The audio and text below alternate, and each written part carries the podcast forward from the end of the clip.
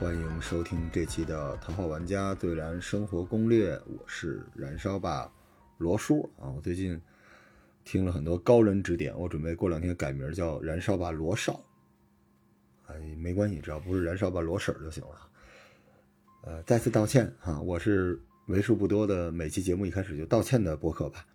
啊，说是礼拜五更新啊，果不其然就又拖更了。但是今天晚上啊，在我们莎莎同学的。帮助之下，你们会按时听到这期节目的。最近呢，因为在广州出差啊，白天一直在开会啊，跑医院呀，可能还要去看看手术什么之类的，心里这个落差非常的大，压力也大，所以夜里面呢，睡觉之前总是想打开微信群看看小伙伴们干什么的。这天翻着翻着，突然发现腿哥啊，是我一个特别重要的小伙伴，一个听众过生日。哎，你们身边有没有这样的小伙伴？不好意思跟大家说我是生日，可能是怕大家发现把自己生日忘了，还是不愿意让自己显得很重要。腿哥呢就在群里边不经意的说了一句：“哎呀，老了，过生日了。”我群就炸了，大家都赶紧啊，腿哥生日快乐，腿哥生日快乐啊！我当时一看，我也挺内疚的，因为我也不知道他生日是哪天啊。但是我过生日的时候，腿哥每次都少不了礼物，而且我。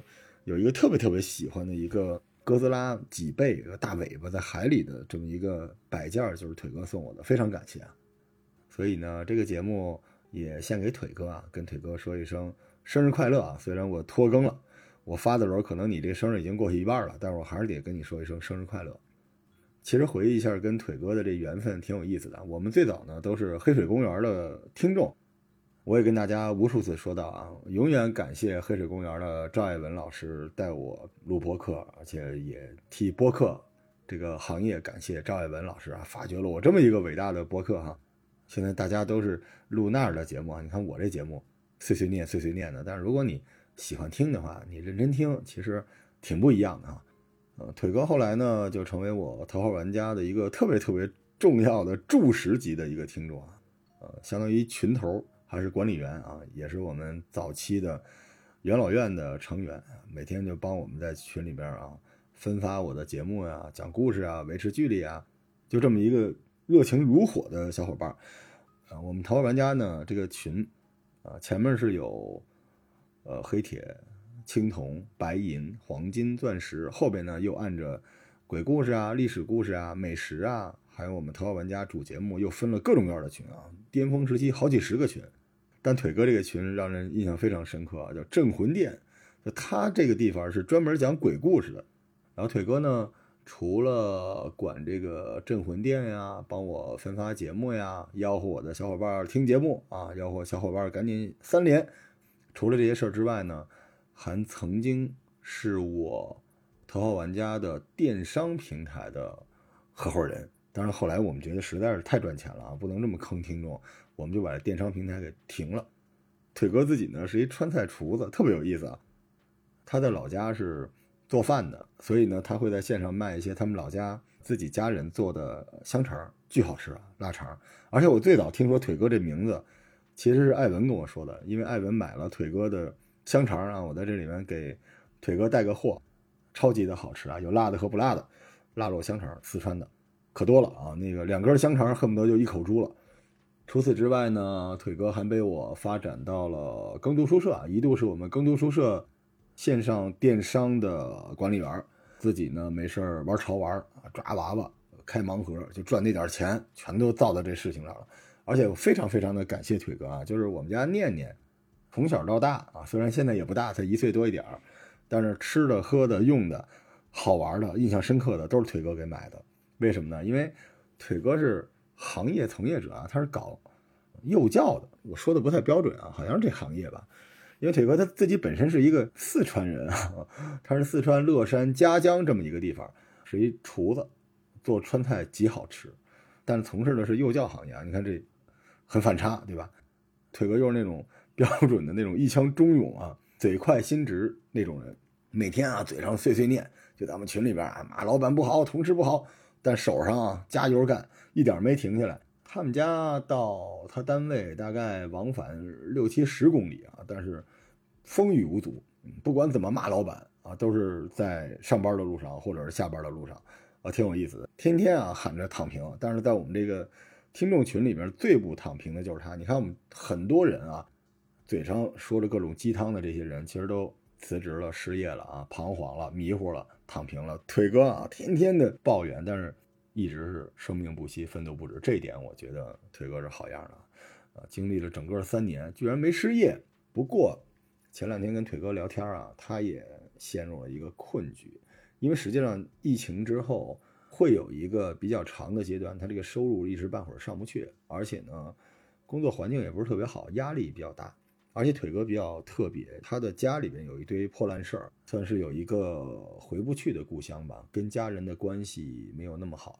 但是腿哥有一次突然特别深沉的跟我说：“我早晚也要回去的。”这个就 让我很吃惊啊，因为腿哥平时说话语法是这样的。我说咱们大家去吃好吃的吧，腿哥就一个字儿吃，啊，我们去打游戏吧，腿哥一个字儿打。我们这个节目更新了啊，特别好听啊，大家一定要去听啊，腿哥一个字儿听。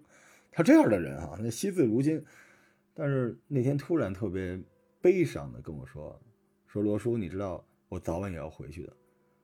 然后我当时就。很吃惊啊，因为一般跟腿哥交流是可以用那种 DOS 级别的语法，吃干玩。就那天居然有那么一瞬间不知道该说什么了。后来我就跟他说：“你要不要换个别的地儿生活一下啊？”腿哥就问我说：“那我能去哪儿呢？”哎，我就爱回答问题啊！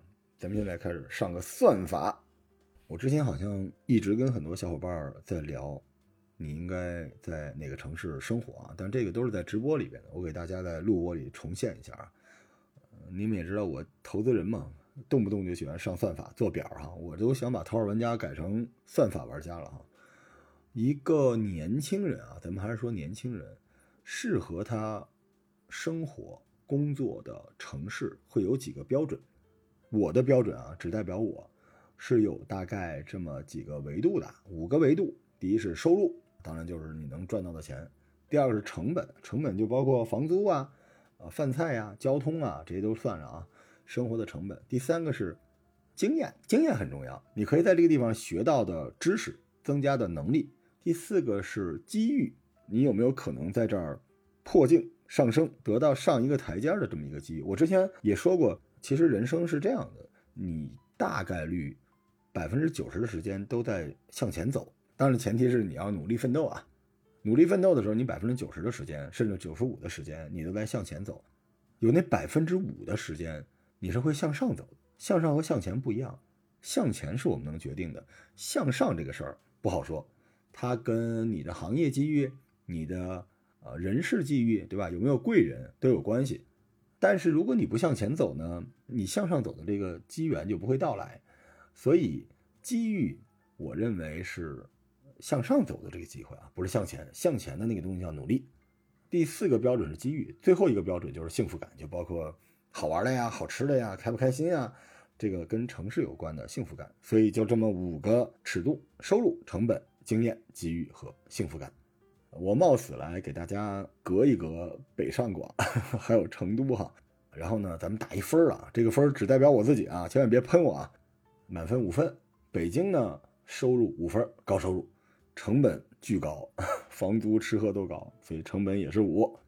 经验获取方面，其实说实话，北京呢差不多能拿到三分的经验。我不知道大家能不能同意我这个说法，就是其实你在北京学不到特别多的东西的。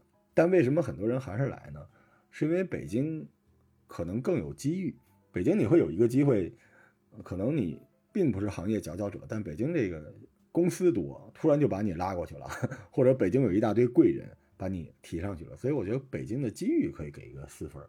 幸福感上来说，北京好玩的比较多，购物啊、看展呀、电影啊、各种各样的市集啊，这个确实比较多。好吃的确实没什么，所以我给四分。然后呢，咱们怎么算这总分呢？收入减成本，然后加上经验，加上机遇，加上幸福感，我这么一算，高收入高成本，最后北京呢得一十一分。咱们继续来啊，上海，上海也是一个高收入的城市，没问题，但是成本也极高，所以收入五分，成本五分。经验方面，说实话，上海能够得到的历练和经验是比北京高的，因为上海更规范。所以我一直说，如果你想上班的话，你最好从上海开始，那个地方是全中国最有契约精神、最有职业精神的这么一个地方。所以你看，你朋友圈里边啊，北京的小伙伴很多都是在路上飘着的，你都不知道他干什么的。但上海的小伙伴，你知道都是在工作中。所以我老说，北京的博客都是轰米啊，上海的都是同事。再说说机遇吧，其实正是因为上海太 professional 了，太。契约精神呢，反而没有那么大的际遇。我不知道大家有没有那种感觉啊？上海好像贵人相助的机会不大，主要还是靠努力。所以我给了一个三分。幸福感上来说呢，我给了上海好玩好吃的，我给到了五分。因为上海基本上就是拉满了全中国这方面的翘楚，所以上海的总分呢，我给到了十二分啊。我觉得比北京是多一分的。咱们再来看看广州。广州挺有意思的，广州的收入呢是四分啊，因为收入肯定比北上要低一些，但是广州的成本是更低的，所以广州的成本是三分。哎，你看，北上之外，我认为广州唯一就是你能稍微攒下一点钱的这么一个城市啊，它成本是三分。但是广州的经验这方面呢，嗯，说实话，它并不是一个像北京，呃，因为是首都嘛，有各种各样的资源。主动被动的汇聚过去，或者上海，因为它足够发达。广州呢，稍微的差一点点，所以我认为它经验方面只能给到三分。机遇方面也是一样，因为广州并不是一个拥有那么多全方位机遇的这么一个城市，所以机遇是三分。幸福感，我认为是五分呢，好吃的好玩的非常非常的多，所以广州我给了一个十二分。啊，最后一个城市成都啊，很多小伙伴都喜欢成都啊，不得了了。但成都说实话，它的收入我只能给三分。但是成都呢，成本更低，成都的成本我差不多能给到二分，比广州肯定还是生活成本要低。所以你看，成都又是一个收入减成本能攒下钱的这么一个城市啊。恭喜爱喜同学喜提自己的房子，好棒哈！然后经验方面呢，说实话比广州还要低一些，所以我只给了两分。机遇方面也是这样啊，成都又是一个比较喜欢躺平的一个城市吧，所以机遇也低一些，两分。但是幸福感拉满是五分，所以成都的得分是十分。咱们接着再说说腿哥，腿哥身上的标签啊，我比较擅长把大家标签化：川菜厨子、美食、能开店、很勤劳、做过销售、跟人打交道的能力非常强，而且他有一个特别神奇的收发货功能，就是。很多很多复杂的进出货在他手里边啊，就跟管账一样，就会非常非常的清晰。所以你看，腿哥很擅长干什么呢？开店，开一个川菜的馆子，又可以当老板，又可以管账，又可以管供应链，而且呢还能跟人打交道，关键是还烧的一手好菜。所以腿哥实际上它的隐含属性不是幼教的销售，而是开个川菜饭馆。但是去哪儿开呢？肯定是。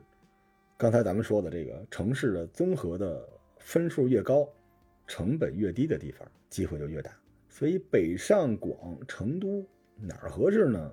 我想着想着，突然脑海中出现了这么一个城市：收入五分，成本三分，你看能攒下两分的钱。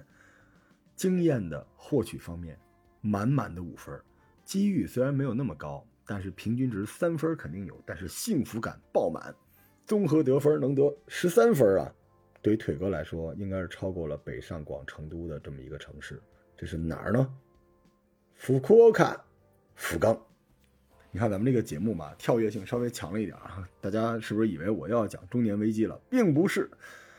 当当当当，这是一个旅游节目，给大家 讲美食的。但后半段可能是别的类型的节目了，我也不知道。福冈呢？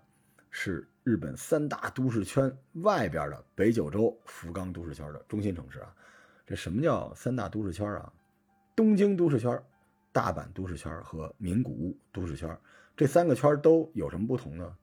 东京都市圈啊，包括东京都、神奈川啊、千叶、埼玉这些地方。东京都大家都知道啊，神奈川《灌篮高手》马上电影要上了，好多人啊都约我录节目了。但是他们后来万一你们没听见，就是他们不敢跟我录这节目。大阪的都市圈呢，有大阪府、京都府、兵库县、奈良县这些地方。你看，大阪、京都、奈良都在这个地方。名古屋都市圈呢，咱们小伙伴可能没有那么熟悉，没有那么热，但是人家那儿有岐阜县、爱知县，这是日本的高级知识分子在的地方，而且也是日本战国的大遗迹啊，都在名古屋这三大都市圈，简称东名阪。然后福冈市呢，还是一个政令指定都市，这什么意思？其实就是直辖市的意思。所以福冈很特别啊，它在这个九州岛上是九州的最大的城市，有海有河，一百五十万以上的人口啊，大家都乐了，才这么点人，挺厉害的了，在日本已经是 第六大城市了。它跟周边的这些主要的大城市之间的直线距离非常的近，它地理位置很神奇啊。福冈到东京一千一百公里，到大阪五百公里，到釜山两百公里，到首尔五百公里，但是到咱们中国上海才八百公里，而且去天津也非常的近啊。为什么我突然想到了福冈？因为如果你买机票就知道，你从天津出发买一张去东京的机票，大概是两千三百块钱，但如果从天津到福冈，可能八九百就可以了，所以福冈又是早年间日本代购最密集的一个地方啊，所有的代购都跑到福冈去，因为你想运费便宜了一半。咱们再说说福冈的历史啊，在古代的时候，福冈呢主要是各个部落控制的，到了唐朝，它还是个小渔村但是到了平安时期啊，福冈就是唐朝和日本之间的最大的贸易港口啊，开发了很多商贸的路线。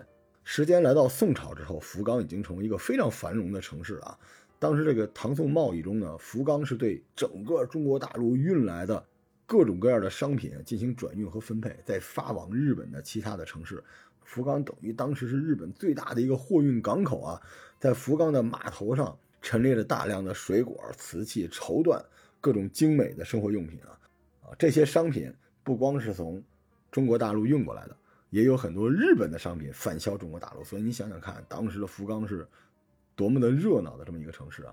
而福冈这个名字的由来，早年间啊，它日本的一个古名叫做筑子，后来这个名字被称为筑前国。这一说筑前国，大家知道已经来到了日本战国哈。所以现在你在福冈市的博多车站，你能看到博多出口和筑子出口，这个非常非常有意思，就相当于你在西安。看到一个地铁站，上面写着长安，有点这个意思啊。咱们说到福冈，就得说说福冈藩的第一任藩主黑田长政。哎，这我高兴了，这来到我的战场了。一说这就来劲。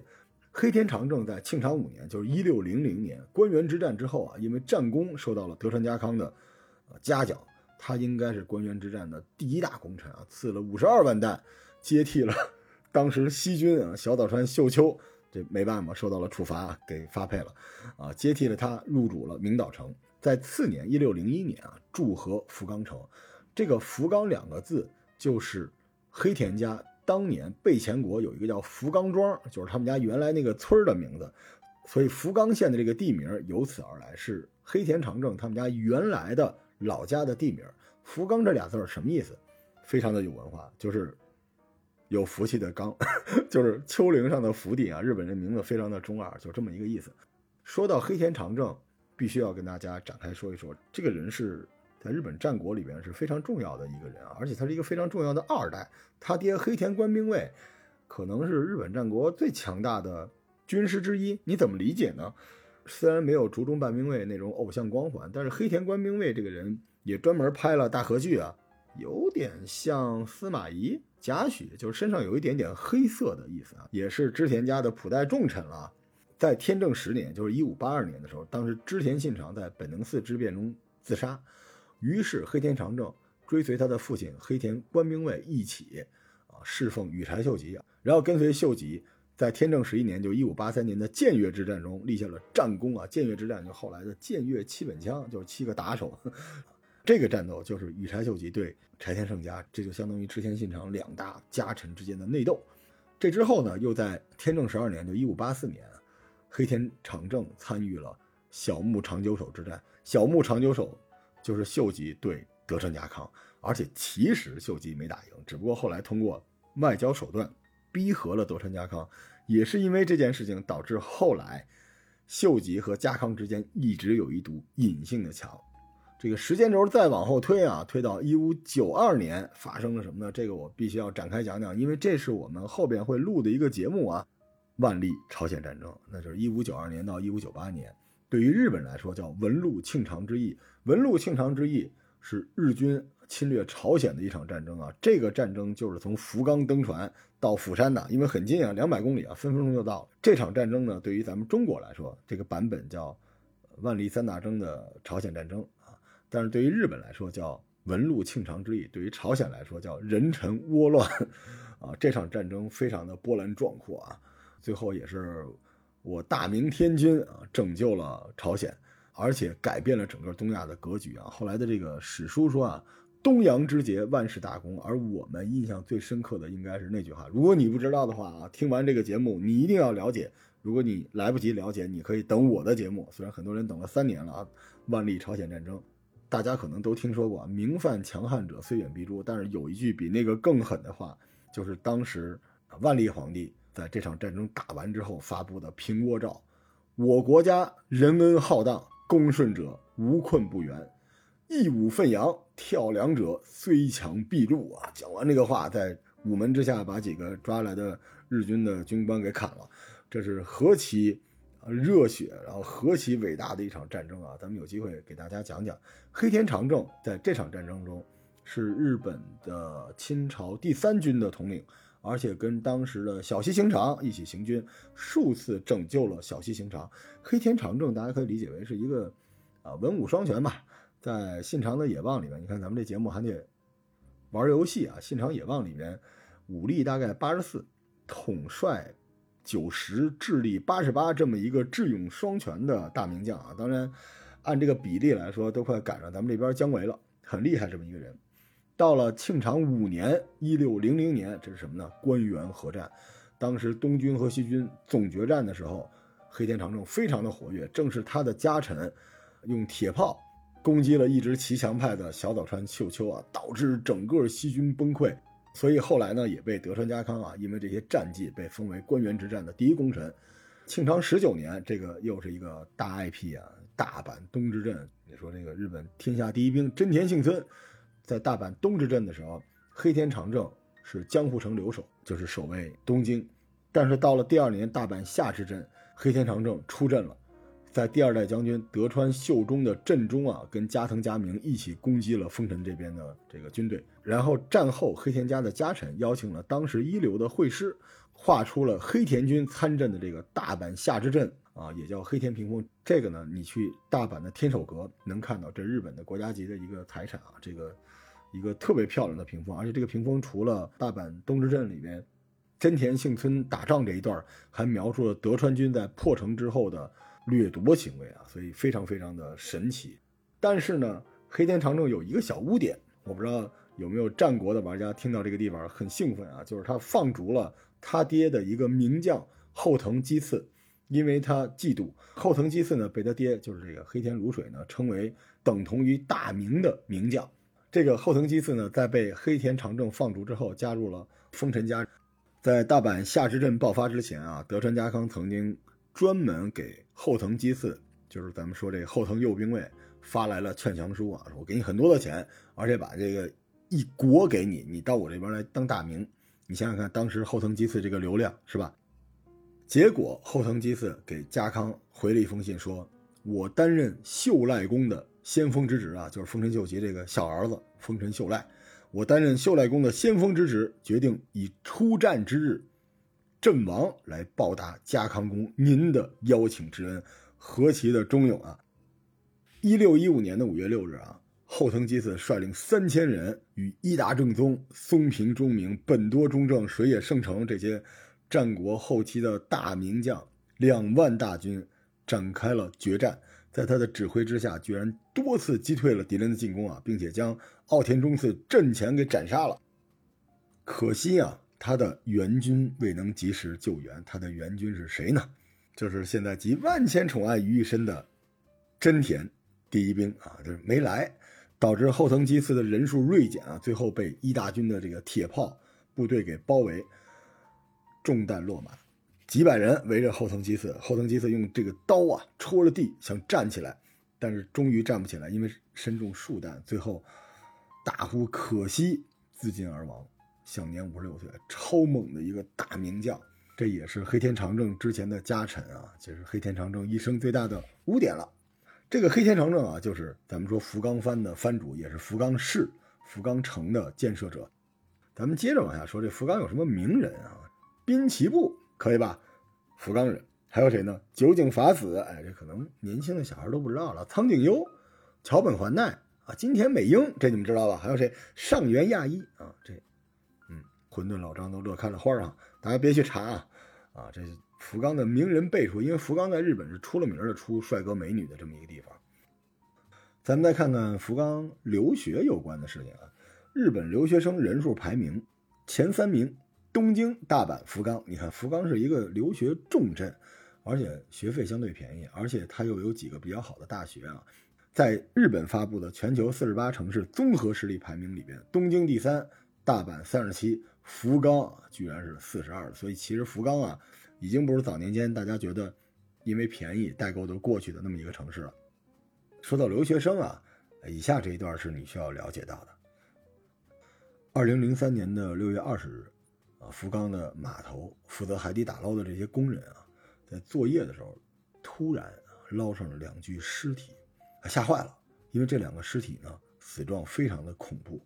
一个中年男子的尸体手上戴着手铐，手铐的另一端啊靠着一个小姑娘的脚踝。这个中年男子跟一个小女孩两个人是背靠背交叉着，手和脚靠在一起。这个手铐上面还系着一个十多公斤重的哑铃，这非常像是私刑啊。然后警察。赶紧对这个海域进行了封锁，然后在附近，果然又发现了第三、第四具尸体。这是一个成年女子和一个小男孩，他们也以同样的方式啊，背靠背，用手铐和脚踝的方式链在了一起，而且这个手铐上同样拴着十多公斤的哑铃。这件事情引起了当地居民巨大的恐慌啊！有人说这就是黑帮的祭海仪式。死者的身份很快就被确认了。他们是福冈本地人啊，松本一家，而且是比较有钱的一家人啊。丈夫是一个银行家，女主人呢是一个家庭主妇。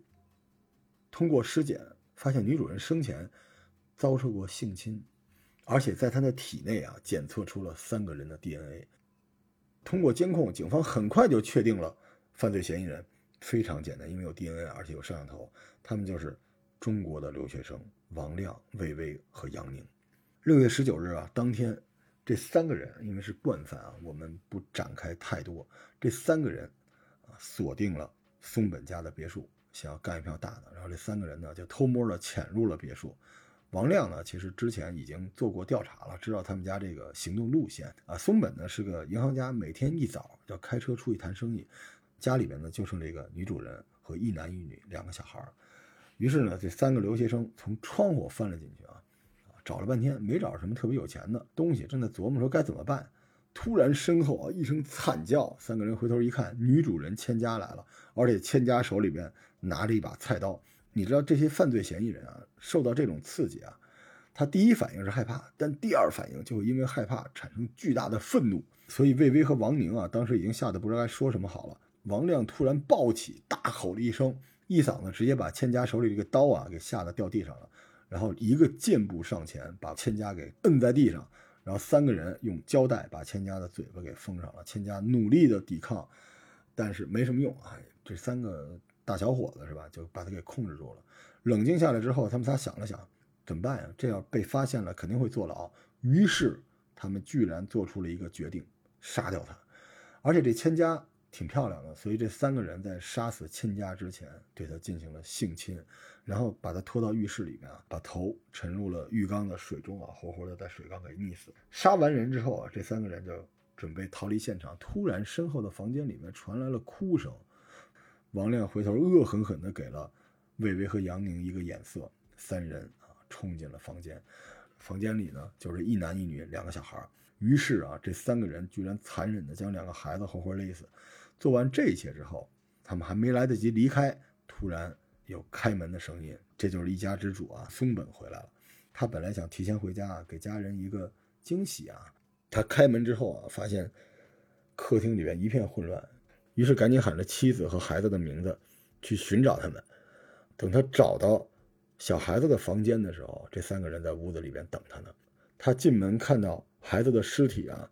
一声惊呼，抢步上前。这时候，身后埋伏的王亮直接抄起哑铃砸向了松本。于是这三个人开始在松本的身上啊搜集财物，最后啊连同他的钱包在他车里一共只搜到了三万日元，这是多少钱呢？两千块钱。就为了两千块钱，这三个人竟然残忍地杀害了一家四口，灭门呢！这仨人为了掩盖罪行，想到了一个主意，就是把这责任呢推到当地的日本黑帮身上。怎么办呢？就是模拟黑帮的作案手段，将这一家四口，呃，分两组，用手铐手脚相连的方式铐起来，挂上哑铃，丢进附近的博多湾，伪造黑帮仇杀的这么一个假象。后来这个案件告破。畏罪潜逃回国内的王亮和杨宁都接受了法律的制裁。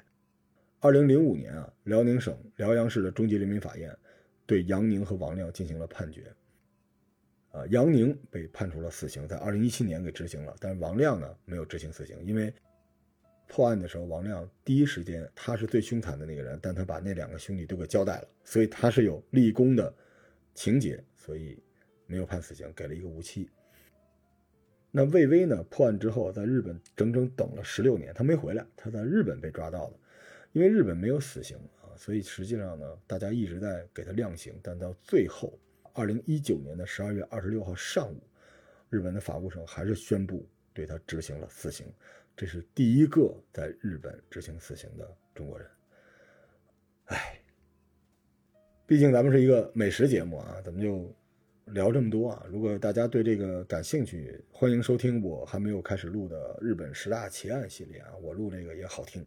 为什么加这么一段呢？因为听说杀人放火有流量啊，这谁还不想要流量呢？是吧？我也不知道我这种啊非常和谐顺滑的在美食和灭门案之间切送的方式，你们喜不喜欢？咱们现在呢，回到福冈啊。福冈这个地方真的人不太多，而且机场呢就相当于在市中心啊，不冷不热，交通呢又很方便，而且有很多好玩的地方。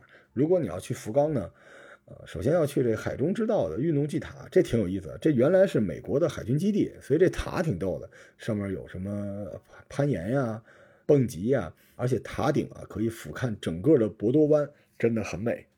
福冈的城市规划，因为原来是海军基地嘛，所以它有一片城市规划有点美式啊。有的时候你在福冈拍照，啊，有点像加州。然后这里面有一个叫 In the Park 露营公园，这个也特别有意思。我在零二的节目 Just Fit 里边讲过，这个露营呢，你看起来特别的 natural，但实际上它那个一堆草坪扒拉开，底下有一盖儿，上面上面有电源，挺有意思的啊。你晚上可以插上电源在这儿。啊，追着剧啊，喝着喝着小啤酒，抽着雪茄啊，看看漫天星空啊，能听到海声，挺好的。福冈周围呢有一个私岛，它那个海岸线特别特别的漂亮，一边是山，一边是海，而且它那个悬崖没有那么凶险，海也是比较温柔的。然后这个就是爆满宫的赞门神社啊，这个地方呢是无暇忽视情，大家知道这个《鬼灭之刃》的作者啊，他就是福冈人啊。这个神宫呢，虽然不在福冈市，在太宰市，但是离福冈很近，大家可以看看《鬼灭之刃》的灵魂主场。然后福冈市呢，还有很多非常有趣的酒店啊，书店形式的酒店。你看这个就跟为我准备的一样，而且它可不是咱们国内那种连锁酒店啊，门口摆两排书就说是书店酒店，它不是，它真的是一个图书馆。大家可以在网上查一下，这个叫 The Basics 福冈。这个呢是一个四星酒店吧，现在可能快五星了。它特别特别漂亮，它就是一个波士顿图书馆那样的一个建筑，进去全都是书，六千册图书啊。然后里边是酒店，还有这个文照堂酒店也非常好看，大家可以在网上去搜一下它的那个官网。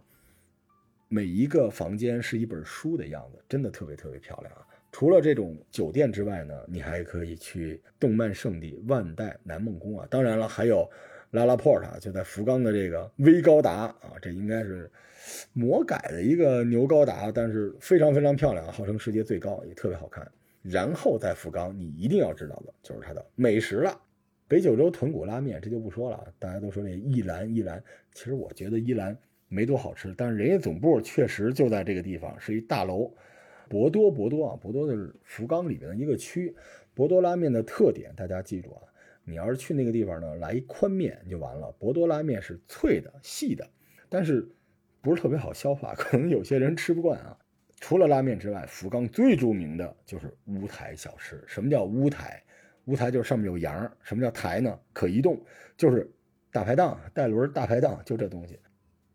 这个应该是福冈美食最大的特点了。大家可以在网上可以搜到很多在福冈开这种屋台路边摊的法国的厨子啊，基本上啊支一小车里边卖点法式清口啊、香肠、红酒、牛排、蜗牛什么的，也挺好玩的，而且也好吃。但是最著名的肯定是福冈天神区这个小金酱屋台，他们家这个好吃，但是得排队。我有一次十二点去，还排了一个小时，将近一点才吃上。基本就是炒面啊，牛内脏、关东煮，然后牛筋啊，就这金头巴脑的烧鸟、明太鱼、天妇罗，就这些东西。但是你知道乌台这个东西其实就是铁板烧，它所有的东西都能给你铁板。呲啦，咱们一聊天都是呲啦。你看它这炒面没什么特点啊，就把这炒面底下呢打上 cheese，然后把炒面在气子上翻炒，切肉，把这肉呢切差不多了，放在炒面里一和了，然后给你盛出来。你看着确实很香，但是这东西呢吃多了就会觉得味儿都差不太多。而且还有一点，我要提醒大家，这个乌台可不便宜啊，千万别觉得是路边摊就便宜，它还真不是，这乌台挺贵的。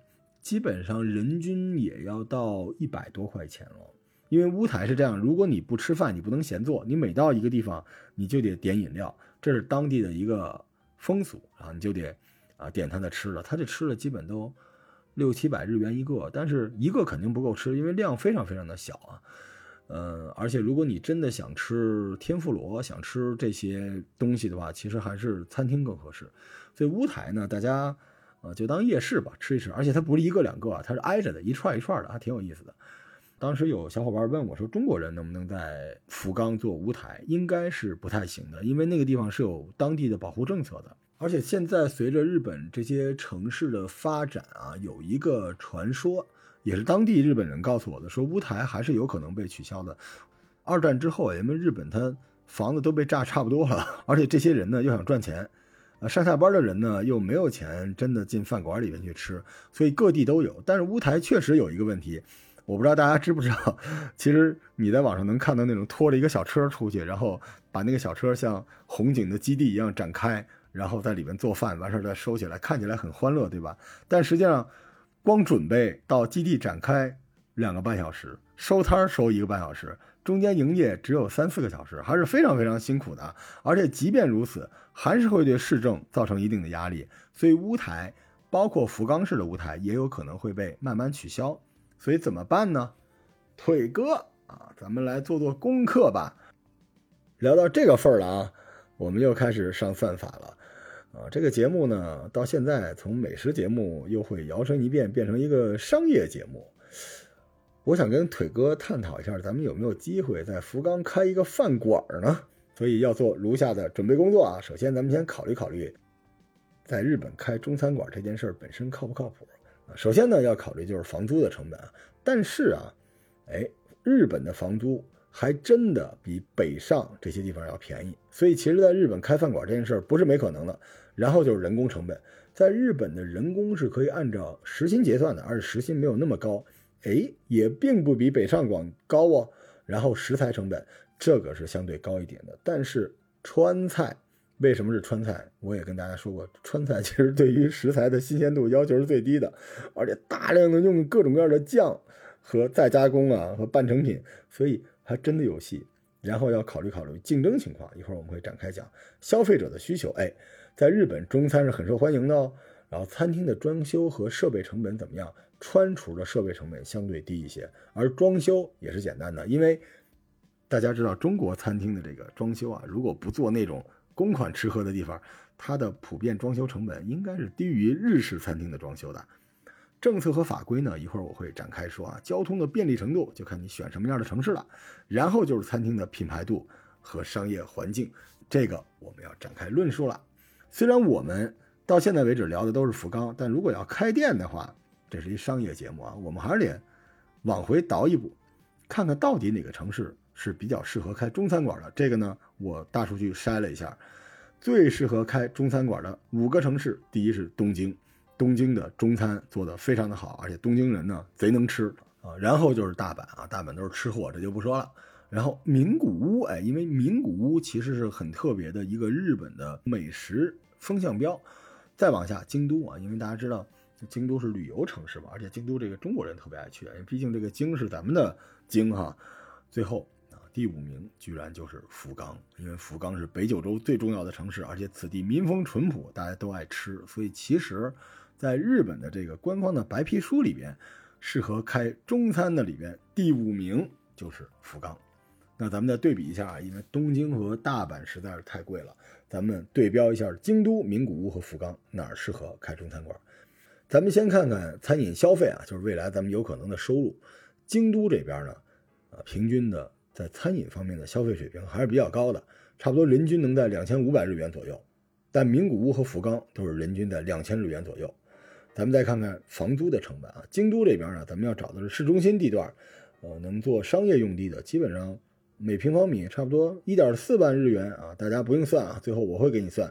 名古屋呢，每平方米一点一万日元左右，但是在福冈比较市中心的地方做商业用地，每平方米差不多就是九千日元左右。所以你这么一算哈，餐饮消费来说，名古屋跟福冈是一样的，都是人均两千日元，但是房租福冈可就比名古屋便宜了。这时候福冈又得了一分啊。咱们再看看人力成本。京都的人力成本肯定很高啊，它有京都片啊，周围的人都跑到京都打工去，而且又是旅游城市，所以人力成本相对是比较高的。名古屋呢，相对比东京要低一些，因为名古屋毕竟啊虽然是半旅游城市啊，没有那么热，但是福冈的人力成本更低，因为福冈整个的生活成本就是比较低的，所以你看我们对标了一下啊，餐饮消费福冈排第二。房租啊，福冈肯定是排第一的，就最便宜的地方。而人力成本，福冈又最低，因此我们大概能得出一个结论：如果想干餐饮，福冈是最合适的。哎，咱们接着往下看啊，再看看在日本，中国的菜会不会受欢迎？这件事情是跟腿哥休息相关的。在日本呢，最受欢迎的不像咱们这边啊，咱们中国的餐饮太博大精深了，川菜、鲁菜、粤菜、淮扬菜，但是在日本，其实它是按菜名来分类的。我们直接找到了日本人最喜欢的中国的菜名，给大家报一报啊。在日本排第一的，这个很多人都知道吧？麻婆豆腐排第一，排第二是什么呢？火锅啊，排第三，水煮鱼排第四，回锅肉排第五，担担面，这就是川菜啊。日本人最喜欢的中国菜就是川菜，所以你看腿哥啊，有戏啊，在日本开川菜馆有戏，在。福冈开一个川菜馆有戏，咱们接着往下看啊，看看手续。在日本要开一个餐厅需要什么呢？首先要登记营业哈，你要在福冈这个税务局去办这个开业借出书，还有消费税借出书，你要把这个文书办了。但是呢，你请一个经纪就能给你办，大概三千块钱，这手续全下来了。然后要啊获得你的报税相关手续啊，基本上就在当地的国税局申请一个。啊，纳税人的识别号码，我为什么知道这个呢？我在那儿开过，呃，挺便宜的，大概一千块钱啊。等三天的时间，这个营业税啊、印花税啊就都给你办完了。商业注册呢，你是需要先租房子的，只要租了房，两天之内在这个市役所就可以申请完商业注册，这个是免费的。再往下，营业许可证，这个呢跟咱们国内很像，这个呢你要在市役所申请卫生许可证和消防许可证。这个是要交大概三千块钱啊，这相当于一个押金吧，手续费。然后就是租金和保证金了。你要在福冈开这个川菜馆呢，你是要支付租金和保证金的。呃，一般来说啊，保证金是三个月的租金，但疫情之后呢，其实给一个月就可以了。然后呢，这边呢，一般来说是餐厅是半年付加一个月的租金，就是七个月的租金，这相当于咱们的开办成本啊。装修方面相对来说是比较简单的，因为日式的这种餐厅本身的底子比较好，挂点灯笼就完事儿了。然后餐厅设备来说呢，其实也没有特别的要求，基本就是燃气、消防、空调、餐桌椅这种设备，烤箱啊，这个炉子这些有就可以了。员工招募这边呢，可能是需要费点劲的，因为可以委托当地的中介机构帮你进行招募，包括啊五险一金，日本也有五险一金啊。最后就是这个市场营销和宣传。在日本吧，它除了咱们这边的大众点评这些之外呢，在日本有很多当地的网红。如果你是中华料理餐厅这边的呢，他也是会帮你免费进行宣传的。还有一点呢，就是要去建设网站，建了网站呢，能够加入当地的一些市场的推广计划。所以这些都弄完，哎，我们可以算一笔钱，看看有没有可能在福冈这个地方把这个川菜馆给投进去。再来呢，就要看看竞品啊。福冈市最有名的川菜馆叫四川饭店啊，这个想当然啊，肯定是川菜馆了。四川饭店，它在福冈市的中央区天神区，距离天神地铁站呢差不多三分钟啊。然后我们之前还真的在这个地方吃过饭。这个地儿啊，其实并不大，一百多平米，但是居然有五十多个座位啊！为什么大家觉得在日本吃饭不像咱们中国讲排场，一个桌子上摆满了菜，它省地儿啊？同学们，吃完一个上一个，你那桌子能小多少啊？你看，一般来说一百平米在国内二十个座到头了，但是人家在日本一百多平米能放五十个座位，而且还得预约。然后四川饭店呢，它卖的最好的，你可以在网上查到啊。主要就是这火锅、水煮鱼和口水鸡，就这三样卖的非常非常的好。然后呢，我们还能拿到这个四川饭店的啊募资的 一个材料，基本上它的平日的日收入能在二十万日元左右，周末呢差不多能翻三倍。所以实际上你能算出来，它大概一个月收入在四五十万啊，这非常非常的吓人啊。而实际上它整个的店铺的面积才一百二十平米，非常的恐怖。一百二十平米这个店啊，差不多一个月四十多万。咱们再来看看选址啊，刚才有了竞品分析，你在福冈市，你不能挨着四川饭店。当然，如果你狠，你也可以在它旁边啊。呃，在福冈市内呢，我们筛了大概三十多个地儿啊，只有三个地方比较适合开中餐馆，一个是大明。大明呢是福冈市内非常繁华的商业区啊，有点 CBD 的意思啊。这个地方有很多的美食，很多的高档酒店，但是它有一个问题，因为它消费能力吧比较高，但实际上川菜这种接地气的形式呢，不一定。适合这个区域。第二个呢，就是天神区，它这个购物中心啊，娱乐场所非常的密集，而且也是交通枢纽，啊，来来往往的人也比较多。但是我们刚才说了，四川饭店已经开在天神区了。第三个就是我这次推荐的标的，博多站周边啊，博多站是福冈非常重要的交通枢纽啊，而且我们也说了，这个拉面的总部在这个地方，有很多的商场、百货公司，而且有很多的写字楼。然后我又顺着这个线索就去看了博多区的商业租金的水平啊。我们在博多站附近，差不多开一个一百平米的中餐厅，差不多一个月的租金在五十万日元左右，五十万差不多就是三万块钱啊。哎，这个地儿选址选完了，再往下咱们看看啊，大概多大？其实我们刚才已经说了，中餐厅呢。在国内啊，动不动就是四五百平米、五六百平米，但实际上在日本的中餐厅啊，比如东京的这个麻辣香锅店特别有名还有大阪的这个味千拉面，当然很神奇啊，在大阪味千拉面算中餐啊，这些基本都是一百多平米，而且宽敞一点的，一百平米能放三十个座位，像咱们刚才说的四川饭店，一百平米能放五十个座位，因为都是小桌啊，都是小桌子，所以实际上咱们的面积可以设定在一百平米。再往下看呢？成本基本上，房租咱们刚才已经算了，人力成本啊，人力成本是什么样的？你要看看开一个川菜馆到底需要多少人啊？一个厨师肯定得有一川厨，还得有一个厨房的助手，有一服务员，有一收银，然后清洁人员可以用兼职。啊，日本政府规定呢，最低的这个时薪啊，差不多每小时九百日元。不过现在在福冈应该涨到一千两百日元了。厨师呢，就是一千。五百日元啊，服务员差不多一千两百日元，所以实际上也不贵。如果你是雇这种临时工的话，其实还能再省一些钱。所以实际上，腿哥是一个大厨，又可以省掉一笔钱，对吧？然后这些呢是成本，营销方面呢，除了你这个位置本身就好，大家知道开店百分之八十是选址，咱们已经选到了博多最热闹的地方，什么意思呢？相当于咱北京把这店开到三里屯了。你想想看，你一个月房租才三万，对吧？三里屯还不得三十万？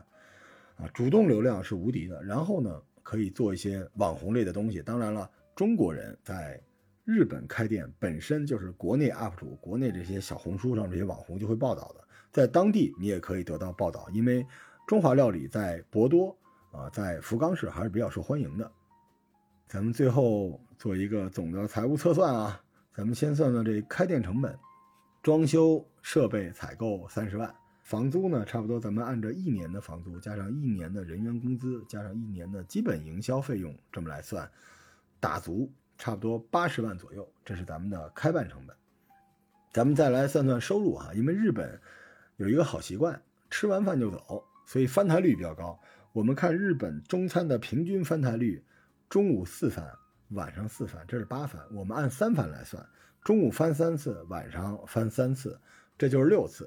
然后我们摆放呢不要那么密集，我们就摆差不多三十个座位就可以了。三十个座位，客单价是一百，因为日本的中餐客单价是一百二，我们算一百，所以三十桌乘以六次的翻台，一百八，一百八十人乘以人均的客单价一百，这就是一万八。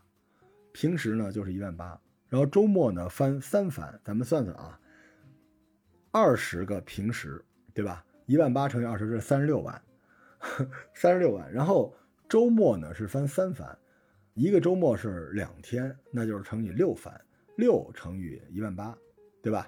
应该是十万，四个周末就是四十万，四十万呢加刚才我们算的三十六万，这七十六万，这是何其恐怖啊！这是一个极值啊！咱们按照正常营业把极值对砍，不要七十六万，差不多三十八万左右。OK，这就是我们差不多一个月的比较正常的收入，三十八万左右。咱们再来看看支出啊，如果一个月是三十八万左右，那支出呢，咱们先减掉百分之四十的成本，因为一般来说穿厨的成本减百分之三十就行，咱们减百分之四十，那还剩多少呢？还剩下大概二十万，对吧？咱们就说还能剩下二十万左右吧。二十万减去房租，再减去人员，再减去水电，再减去税，最后你能剩多少钱呢？你能剩七八万，吓人吗？一个月能剩七八万。我们打平需要多长时间呢？我们把前面开业有三个月是装修啊，装修是免房租的，我们不这么算。打平六个月没问题，回本一年半，这生意干得过吗？这八十万我可以投，腿哥你觉得可以吗？不错。行吧，那就这么着。腿哥生日快乐，新世界在召唤，咱们福冈见。感谢您支持我一个人的播客节目。这里是《头号玩家最燃生活攻略》，我是燃烧吧罗叔，咱们下期再见。